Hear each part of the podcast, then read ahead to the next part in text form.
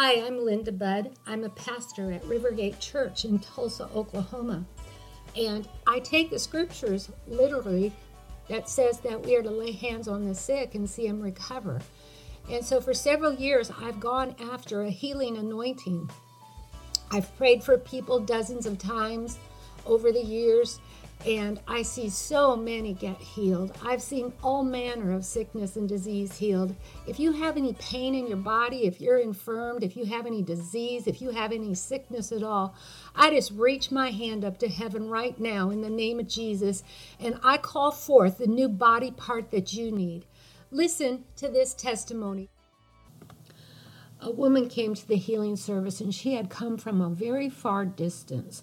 She was related to someone, and her sister had been in my healing service, and brother in law, and they both got a major healing. And so she said, I have to come too. And she didn't really need any healing, but she just wanted to be there to see the move of God. And so I picked her out and I said, How would you like to be touched by the Spirit of the Lord? She said, I would like that. She walked up the aisle, laid my hand upon her, and she fell to the floor and she began whirling and twirling and rolling. I guess you'd call her a holy roller, but the Lord was touching her so strongly, and she began laughing, and her sister started laughing. And so I just called up the whole church and I said, Anybody that wants this, come on up here. And soon there was a large circle of people all getting touched in the Lord. Today, receive the fire of God in the name of Jesus. And in that fire, you will be healed in Jesus' name. Aren't these just great testimonies of the goodness of God and the healing power of Jesus Christ?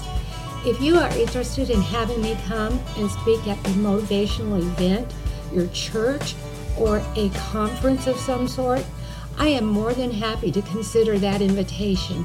Please contact my church's office, Rivergate Church, Tulsa, 918 492 5511, and we'll see if we can set something up. God bless you.